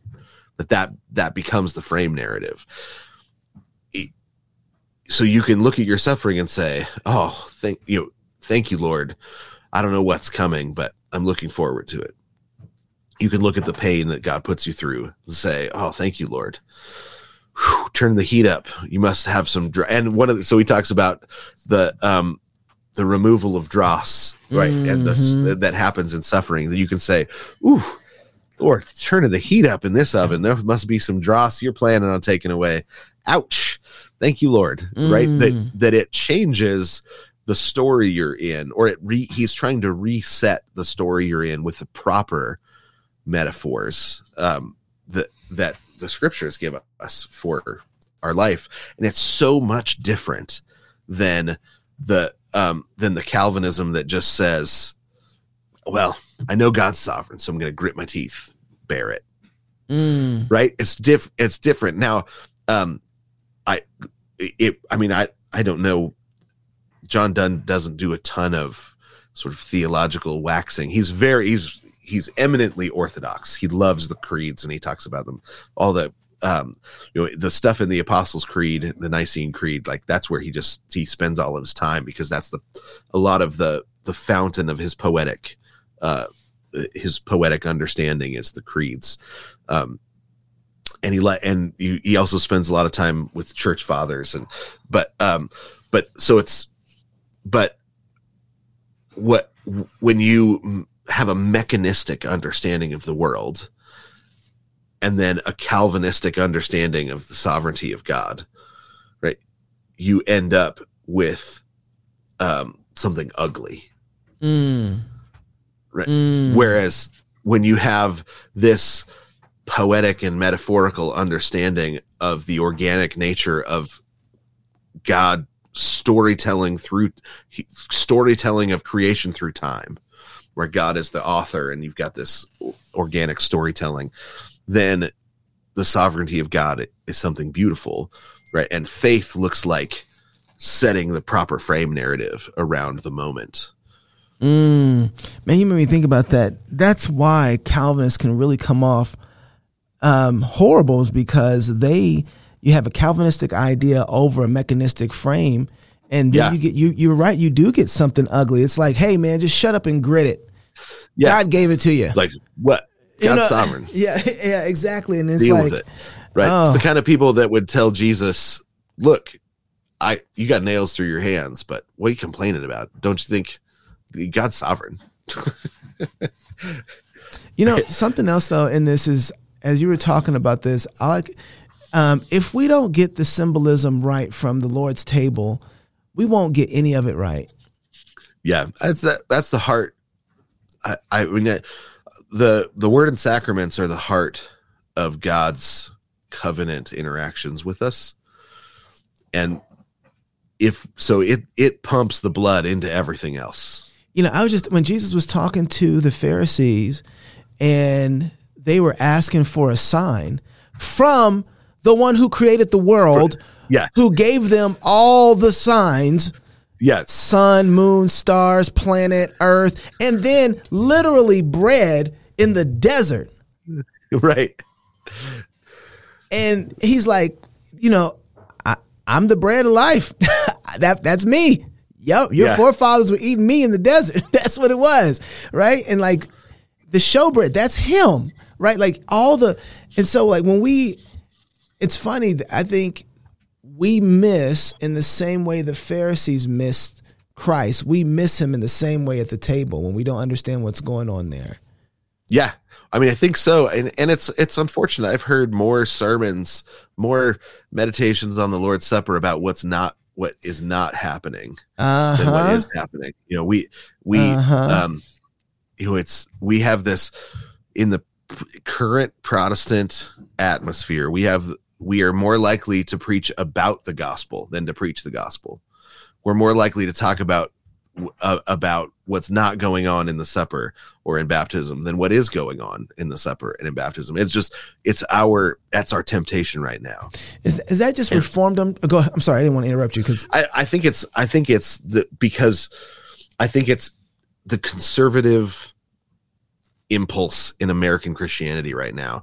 We um w- we are we live in reaction. We're not that. We're not that. We're not that. We and we think by holding back Jeremy's chocolates.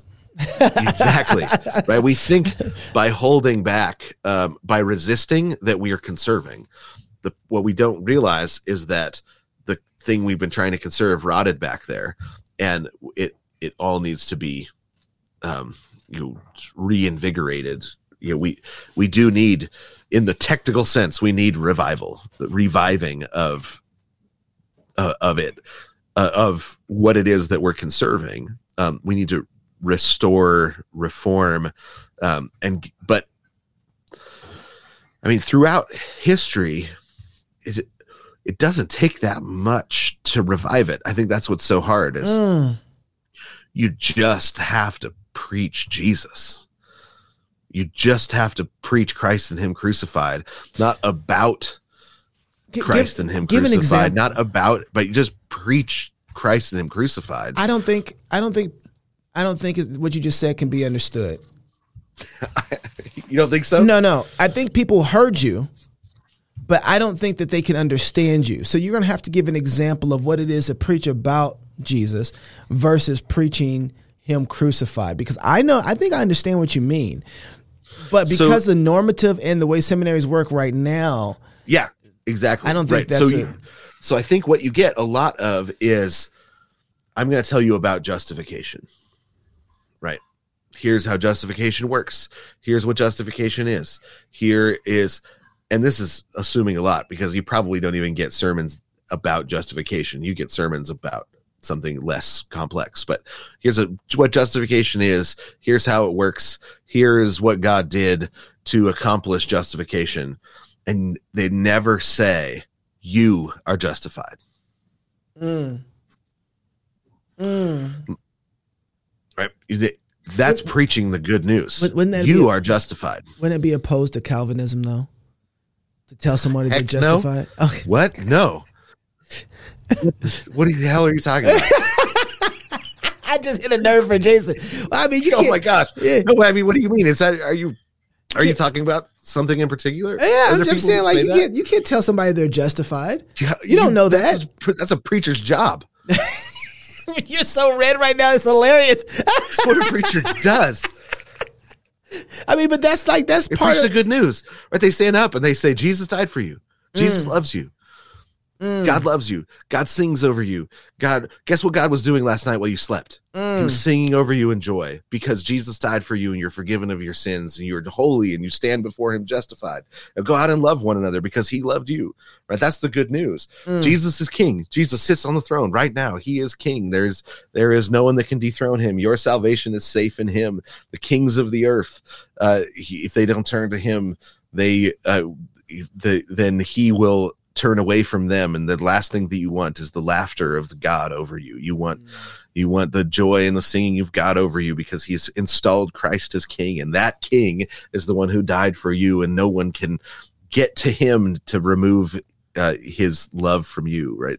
The the the objectivity of the work of christ to rescue his people is the good news right? I mean that's why salvation by faith is good news right? The, because you don't have to do something to get saved. You just you trust him. You believe it right? But we don't preach uh, we preach a lot about faith. Yeah. we don't preach the thing you're supposed to believe though.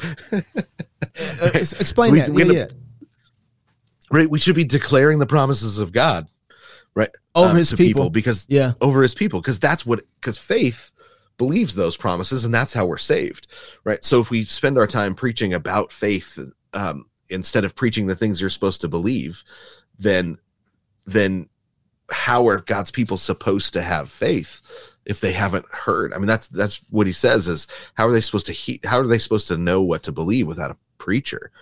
Um, and unfortunately we we are our pulpits are filled with lecture halls and TED talks and um, and psychological uh, advice and and and not with sermons that stand up and say, "Let me tell you what Jesus did." Here's the good news: Jesus Christ came in the flesh. It was like us in every way, yet without sin. He uh, went to the cross and died. He was he, three days later. He was raised from the dead, and he ascended into heaven, and he sits at the right hand of God the Father Almighty. And from there, he will come back at the end of time and he will judge, he will raise the just and the unjust. He will judge everyone and put all things right in the end. Death and Hades will be thrown into the lake of fire. Uh, which is reserved for the devil and his angels, uh, and all those that went with the devil will go with him to hell, and all those that trusted in Christ will have eternal life forever uh, with him, where there's no more sun because Christ shines mm. uh, the way the sun does now, right? So you have this.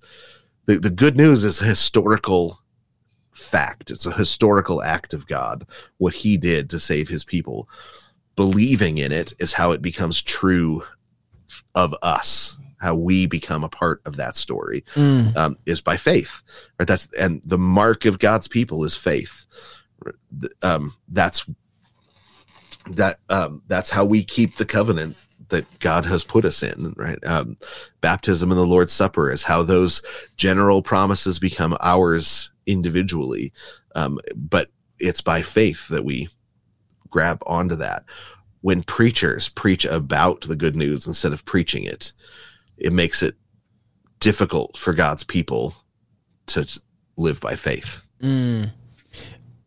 Um, the about part is just what being clinical with it, where we become so well clinical with it, or even just never applying it to the congregation in front of you.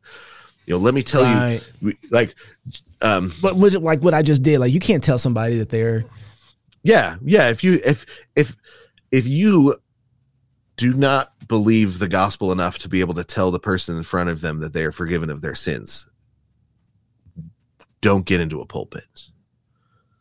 Mm. In fact, stay the hell away from a pulpit. Yeah, yeah, right. Because you're going to do more harm than good. If you if you can't get up and look somebody in the eye and say, "Jesus Christ died for you," because I, you know, he, because you're His people, right? If you can't look at a congregation and say, "Jesus Christ died for you," mm. you shouldn't be in a pulpit or you don't believe you don't believe the gospel enough to be able to tell it to other people mm. right? You, you've got to be able to declare the good news with confidence um because it's your job. You're the voice box of the of the body of christ. And so if you're not saying the things that jesus says um that to then then you shouldn't be the voice box. So then you got i think a lot of ministers, particularly in the Calvinist sect, are trying to say, well, I don't know that to be true about everybody in this room. You know, I don't know that to be true about everybody. So um, I want to say that, hey, those people who are here who believe on Jesus, you know, um, uh, that you can trust him at his word and believe that he died for you. Right. Right. Well, I mean, if you, if, if you get up and say, I mean, the good news becomes a person's by faith. So if you say, "Hey, if you don't believe this isn't true of you," that's still part of preaching the truth, right? Um, right. So that because it's the, the whole point is that salvation is by faith, but if people walk away, if if people that love the Lord walk away doubting God's love for them, rather than walk away reconfirmed in it, then you didn't preach the good news. Yeah, right? you, you preached bad news. I feel that way about churches that don't do communion every Sunday. Be, you know, I, I, mean, I know that's not a, a, nice thing to say, but there is one thing yeah. that, that, you well, don't doubt every Sunday, and that is that is bread and that is wine, and that is the yeah. body and that is the blood. that is the gospel in in sacramental form, right? Like that's it right there.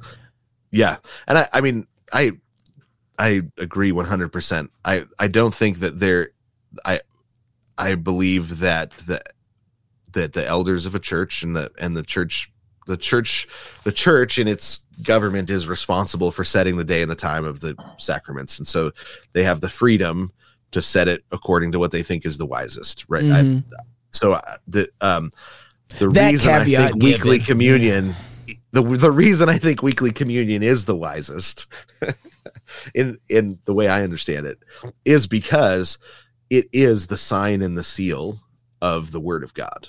Right? So the word of God that is preached, right? The sermon that was just preached when you come to have the Lord's Supper, that sermon is being sealed to you. That that sermon um, you're being told this is true of you, right? So, um, you know, if you're baptized, then you've been baptized into the death and resurrection of Christ. If you've if you've died with Him, then you've been you'll be raised with Him. And so, what the Lord's Supper says when so when you I stand up and I preach that, you might think, oh, that's that's about you know um, uh, Sue and Tommy over there down at the other end. I, I don't think that's about me. Sue and Tommy can't chew and swallow your bread and wine, Mhm. right? That you have to do that yourself. So it's a way it it it individuates it it individual it it makes that that general promise directed directly at you. But that's why if you're not preaching the good news, um, what do you people do with the Lord's Supper? Right? You have to say, well, let me tell you, it's not magic. It's not doing this. It's not doing that. It's not, Right. right. And I don't think it's. I mean, I I don't think it's. I think it's. uh, In a world that doesn't believe in any magic, there is. It's more magic than not magic. It's not magic in a high medieval Roman Catholic sense. Right. Right. It's right. it's magic in a deep magic the way God made the world. Um, that God through metaphor, through um, com- through the power of the Holy Spirit, communicates real covenantal benefits through the eating of bread and the drinking of wine by faith. Yeah, I, you know, and just to add something to that too, I would like to say it's magic in the same way of the hearing of the gospel is magic. Faith comes by hearing. Right? Yeah. Do you see it? No, but you hear it. And it creates a new heart, new desires with new loves. It's that's that's amazing magic. It's it's you know, it's it's a spell, you know, that you hear. It's yeah, like it is. you know? It's what's or it's all it. It's almost like a a spell breaking magic. Yeah, right? yeah, We're- yeah. It turns out we're under a spell. I can hear Um, all the haters right now, like, oh, they're talking spells the gos- and magic with the gospel. The gospel breaks the spells that death sin and and death, sin yeah. have on us. That- Absolutely. but um, I I was reading. I I can't remember where it was. It was it was in a autobiography or something of, and it was a guy. He was this German intellectual, and he was talking about the need to the the need to protect um the church as a non-christian but the need to protect the church it, it was right around the time that hitler was coming to power and he and he was saying um it is historically objective that the church is the magical institution that keeps Western civilization free. He's and he said he said because everywhere where the church goes and preaches the Bible, freedom breaks out. and so he said, I don't understand it. I don't know. He's not a Christian. He just is like it's a story. It's Magic. historically objective. that there is a that the church has magic right now that's his that's his description is his understanding of when the bible gets said out loud Mm, things happen he's mm. like I, I don't have a good I don't, he he didn't because he was a materialist he didn't have a good explanation. And so all he could come up with is it looks like magic to me. Right? So there maybe that you know and and um i think it's so interesting that the church has forgotten how powerful the word of god is. The church has forgotten that if you stand up and you preach the word of god that you don't have to you don't need coercive power. You you can turn a city on its head just simply by standing up and preaching the good news and instead of talking instead of talking about Jesus preach Jesus I I I I'm gonna I know we gotta run because I gotta run here but this is really starting to get at me a little bit and I don't know why but I think that we've lost the uh, the magic, the beauty of the magic, the way that God is. He spoke the world into ex- the universe. Right. He spoke it, right? In beginning was the Word, and the Word was with right. God, and the Word was God. All things were made by Him. Without Him was anything made that was made. He spoke it into existence. He spoke people's healing. Hey, get up, take yeah. up your bed, and walk. You, he's called you by name and you become alive through the gospel and the preaching of the gospel of Jesus Christ. It's this word that has recreated you into a new being. You know, it's like Jesus came back from the dead, people. Like, what, what, what do you guys? This world is word strange. Of his power, by the told, word right? of his power. By the word absolutely. of his power. This is a much more magical and strange world than we think. And here's the thing: that, the reason I'm fighting for this is because we give all of the demonic magic to the devil. We give this, you know, we give um God has called grass to come up from the ground and food in this planet. And then we see something demonic and we think that's where all the power is. And it's not. That's not where the power is, right? Um, and we give all this yeah. wonder to that. Like whenever we think about demonic things, all of a sudden we think of spirits and we think of demons and we think of angels and that's the only time we think of the supernatural work of God, right? And and but the very normative um the very I want to make that clear. We don't think the supernatural work of God is working with demons, but it's the only time we think about anything spiritual or supernatural right. is when it comes yeah. to demons. But the very normative we, way we've left the supernatural in the hands of the devil. Th- thank we, you. We've th- let, th- that's yeah. right. But the way that God acts and engages is knocking people off of horses and blinding them and talking to them.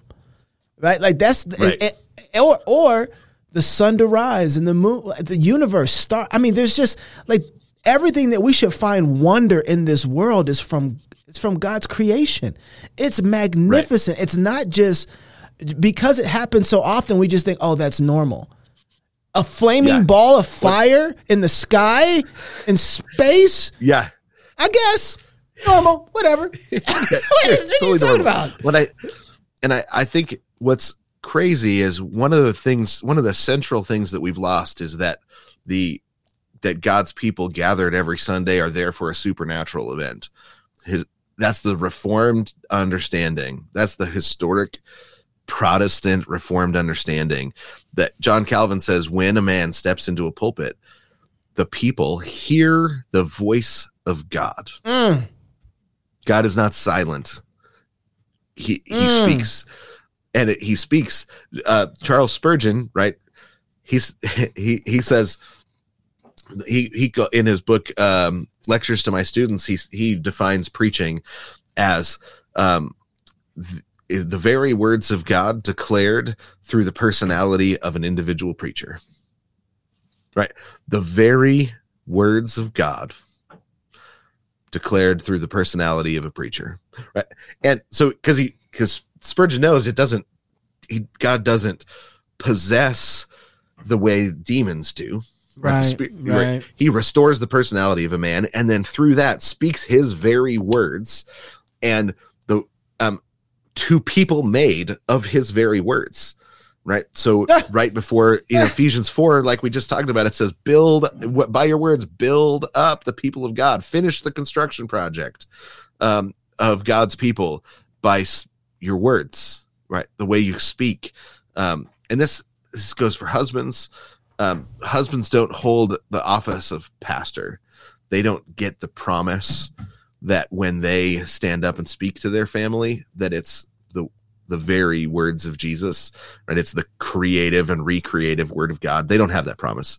Uh, that's why that's why families need to go to church. Right, that, right, right. That promise has been in, invested in the jurisdiction of the ordained minister, right? Who's got a sacramental office. Um, but the but it, it's it's the same with you know when you speak to your family do you, you know, do you speak the word of god to them do you build them up do you do you tell them who they are right? I uh, my uh my 17 year old son um asked me a couple days ago on on saturday. He's like hey my friend and i are going to go see cocaine bear. You want to come with us? I was like of course i do. You're my son. And i want to see cocaine bear anyway. But, um but and and um so That's we went, another we show. left another show altogether. Very funny movie. We had a good time. And, and i'm i'm spending time with you know my my teenage son who's who's like hey i'm gonna go see this movie because he's got he's old enough that he doesn't ask permission anymore. We trust him and we've um we do a lot of we so he's he's he's setting his schedule. This is what me and my friends are going to do. Will you want to come? Yeah absolutely. So myself and i called a another guy from the church who's and say hey this group of us going and we go and have a good time. And on my way out my son said i always wondered why god th- invented cocaine. Mm. and he said that story now i understand because he had a really funny idea about giving it to a bear because it's a true story right? It's based on true story right? And so i w- think okay it's working right? My son goes and sees cocaine bear and walks out contemplating god's creative uh work right? We've been having this conversation since he was just a little teeny tiny kid. Hey look at that. Why do you think god made that tree? Hey look at that. What what is that you know what, what does this river tell you about god right? We've been having those questions. So he we can go to cocaine bear and he can walk out and have a really great conversation about why uh, about god that was inspired by my son's uh, imagination um walking out of cocaine bear saying how does god how does this story fit into god's greater story? Right? That that's a dad's job to be constantly doing what John Donne says here and and framing everything that your kids are going through, your family's going through, you're going through, framing it not around the misery of human experience, uh, not not framing it with the misery of human experience, but framing it with the good news that Jesus came and died and was raised from the dead so that we would have eternal life right? That's the um it's- until your kids are doing it themselves right and then they start doing it for their friends right so they start doing it in their lives and pushing it out that's the that's um you know that's that's the that's the job of the minister that's the job of the pastor that's the job it's your job with whatever ju- jurisdiction you're in You know, you need to. I I have found this out. It's you know, um, oh, so much to say here, and I got to run. But let me just say this. Um, this is why family worship and taking time with your family to teach them the word of God is so important because they are made up of the word, right? They are every fiber in them is made up from the word of God, right? He's made them. And so because they are made up of word, finish the building process like you you were talking about earlier in building them up in that way and being able to say, "Oh, here goes a block for this room and here goes a block for that room." And then, "Oh, and here's here's how you put the drapes up." And like that is your project as a parent is to build the house that the project that God has given you with the word of God so that when they are ready, right? Like th- they are they are wonderful masterpieces that you get to give back to God and say, God, look at what I gave. Look what, look what you gave me. Look what I did with it, right? I built Right. it up in you. I built them up. And so ha- when you walk along the way, when you stand up, when you sit down, taking everything, even cocaine bear. And what, what, that's a whole nother stuff. We'll talk about that. That's a whole other story. Yeah, uh, um, and and figuring out how to. There, I will say this: I, there's some there's some um, stories now. I'm starting to. I'm letting my son and, and in on that my m- wife and I have watched that we probably should have never watched when we were kids, but our parents let us watch them. Yep. But now that they're older, I'm bringing them into it because there's there's something I want them to know about um, history, culture, society, America, theology, Christian. I want them to know that, and I want them to see the turns on the other end because their generation is going to do it too. Here's where this is. Here's where the bricks are, and here's where the stops are, and here's where they're going to try and push past what's funny. Here's how you guard against. I want them to know all of that, Yep. and you know, and I'm gonna tell you, Black History Month has been one of the hardest months for me to have with my kids because my kids don't grow up in a society or culture that uh, tells them they can't do anything. that's just or that they're not they, they just don't grow with that. It's not in their world. And Yeah. and so for them to see a culture that once existed um, where black people were enslaved simply for the color of their skin and then society pushed it it's just odd for like they don't even know how to and i love Yeah. the fact that they're like so disconnected from it you know They're just they're like I don't have that experience of racism. Yes, and so exactly Yeah. they don't have. And so what happens though is that the society that's here now is trying to say, well, that's exactly still how things are.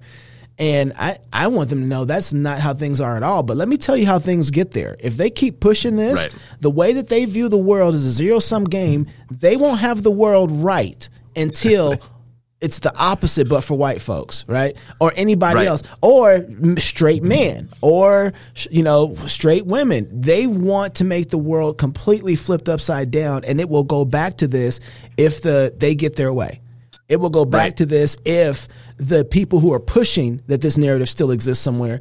They're going a certain direction. They want to flip this story. And so, but anyway, I, I found out that I'm able to build them up um, more as I take out time with them in the day to do so. And like fathers, particularly fathers, find that time either in the morning or in the evening to spend time with your kids and with your family. Ask them how their day is going and build them up in the word and then bless your kids. May the Lord Yeah. bless you and keep you, make his face to shine up. Like find blessings to give to your children. Um, that's huge. So Yeah. When and don't only speak about yes, them. yes, Tell them you love them. yes. No, that's Tell- right. Like yeah, it's the same. I mean, the same sort of way that God says, you know, um, let me tell you how much I love you. Yeah. Right. We need to be saying that to our kids. That's saying right. to our sons, um, let me tell you the ways I'm proud to be your dad. You know that that sort of, um, yeah, it's and we, you know, we've we've just we've just ended up combining it all with dinner because now teenagers, when they're little, we take take those opportunities Yep. Yep. because when they're teenagers, it's like they're they run in every direction. So we've had to end up combining everything together at Yeah. dinner because that's the only time we can get everybody to sit down, and it's great. I mean, uh, it's still wonderful. But um, when they were little, we did all sorts. we did all sorts of things, tried all sorts of things, all sorts of fun, all sorts of frustrations, trying to get the kids to sit still for family worship, all sorts of things. Um, and uh, but but yeah, we, you know they they grow up, and then you got to combine it all. You Yeah, just you take do. the opportunities when you've got them. You know, by the but um when you stand up, when you sit down, when you're by the way, um, you know, as you go along, and um, You know, and you know, also, when you when you're on your way to the dump with your kid in the truck with you, take those. Just take the opportunities to to tell your kids you love them and to tell them what God has done for you in your life, what He's doing, what you're learning. I mean, sometimes that's just the best thing. Is like, man, let me tell you what I learned, what God has been teaching me. You don't even have to teach them. You just got to show them what it looks like to keep growing. that's right. Yeah, I'm at the stage now too with my kids where I am, I want them to taste. I'm teaching them um, what's good and what's bad, and so there's things that they're having and engaging. Where some people are like, you do that with your kids? It's like, yes, I do. I absolutely do. Yeah. Because my job is to disciple them a proper taste. Right. Right. They they Yeah. got to know what's good. trying- right. So yeah. Oh, absolutely. And and um, sometimes you know you go to a movie together and you're like, that one wasn't good. Yeah, yeah, But, right. you know, Yeah, they- I've done that. They got to learn how to do that too. You got to walk out and be able to say like, "Whew, that one wasn't good," Yeah. um, which we've done plenty of. But you know, we're not afraid. We're not. Death doesn't have a hold on us, so we're Mm. not living in fear. We um, when we bump up against death, we can say like, "Ooh, that smells bad. Don't like that." Yeah. You know? That's good stuff, man.